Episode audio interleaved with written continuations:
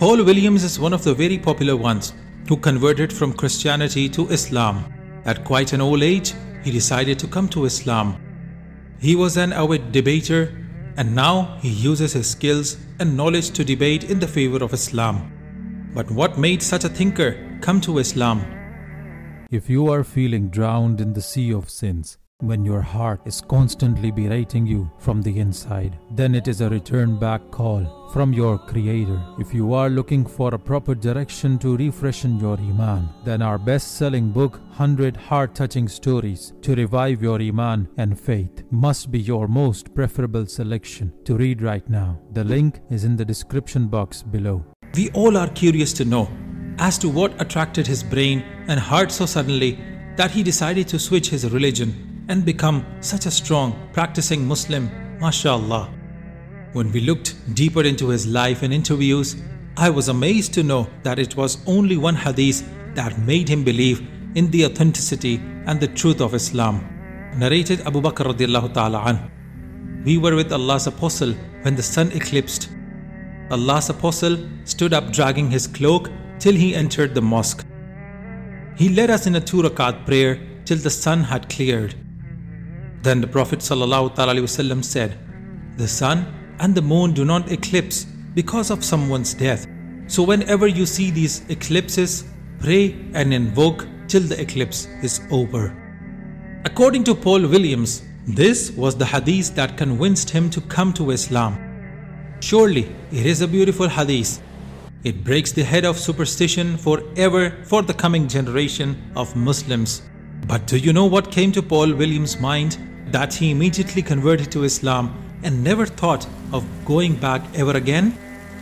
Paul Williams says that Prophet Muhammad said so only because he is the real, true Prophet of the Almighty. If he had not been a true Prophet, he could have conveniently associated the eclipse with the death of his son Ibrahim, and most conveniently became a man of miracles. But he did not. Listen to this.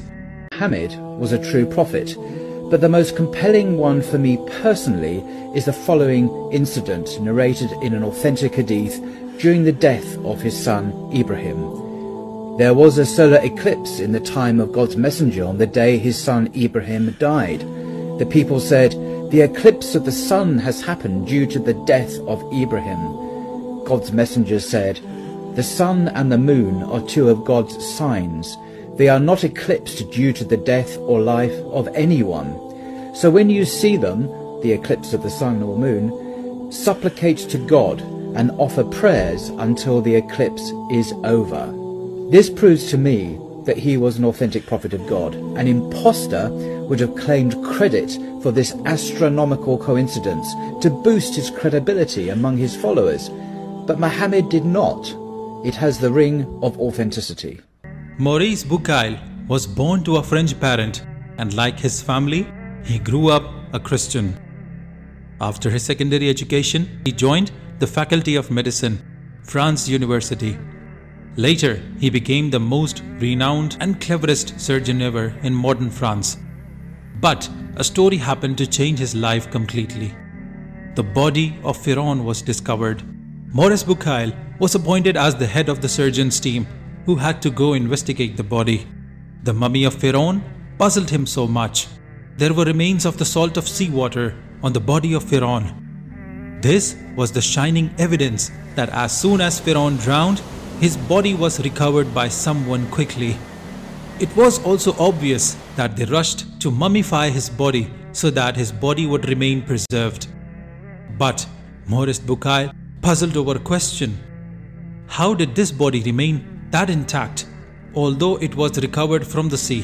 Why are the other mummies of Egypt not this much preserved?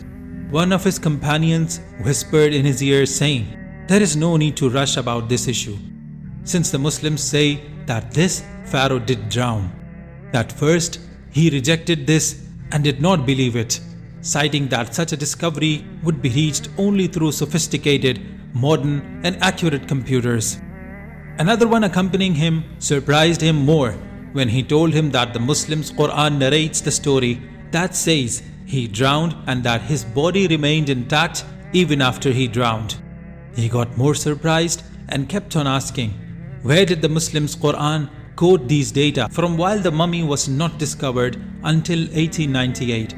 That is about 200 years only.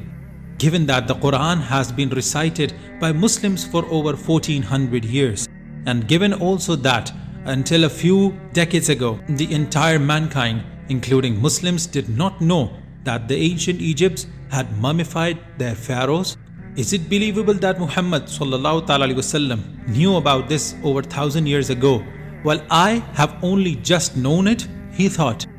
Anyway, this matter got delayed right here. He got an invitation to a conference of Muslim doctors in Saudi Arabia. He decided to pack his baggage and traveled to Saudi Arabia.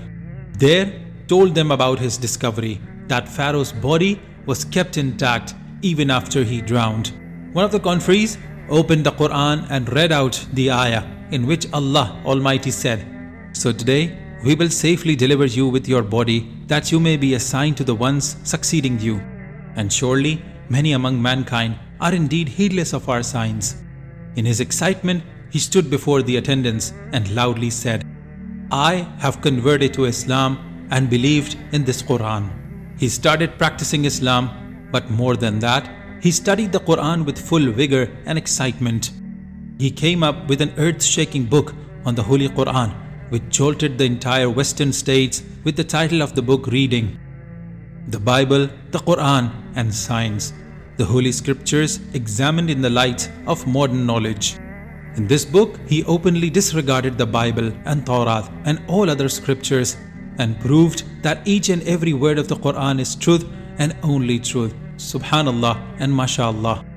Allah filled his heart with the light of Iman and guidance. May Allah bless all our hearts with the same too. Muhammad Ali, the legendary boxer, converted to Islam primarily due to his exposure to the Nation of Islam, a religious and political movement in the United States during the mid 20th century. This was the time when Islam was essentially the religion the world hated.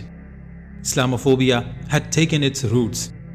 Despite those times, Muhammad Ali got attracted to Islam, hence proved it is Allah who puts the light of Iman in a person's heart. Even at a time when the whole world speaks in favor of Islam, if Allah wills, He could take away the Iman from anyone He wants. Muhammad Ali happened to listen to Malcolm X and then got inspired to read it up. He was amazed to see what kind of equality Islam has. This deen was centuries old, but the civil rights in Islam have been the most modern and accommodating ever for every race and color. Muhammad Ali was already facing discrimination due to his color, and now he announced his identity as a Muslim, fearless of all the new obstacles. He accepted Islam in difficult times with all the difficulties, but by the grace of Almighty, being a Muslim became one of the very important reasons for his fame and honor all over the world.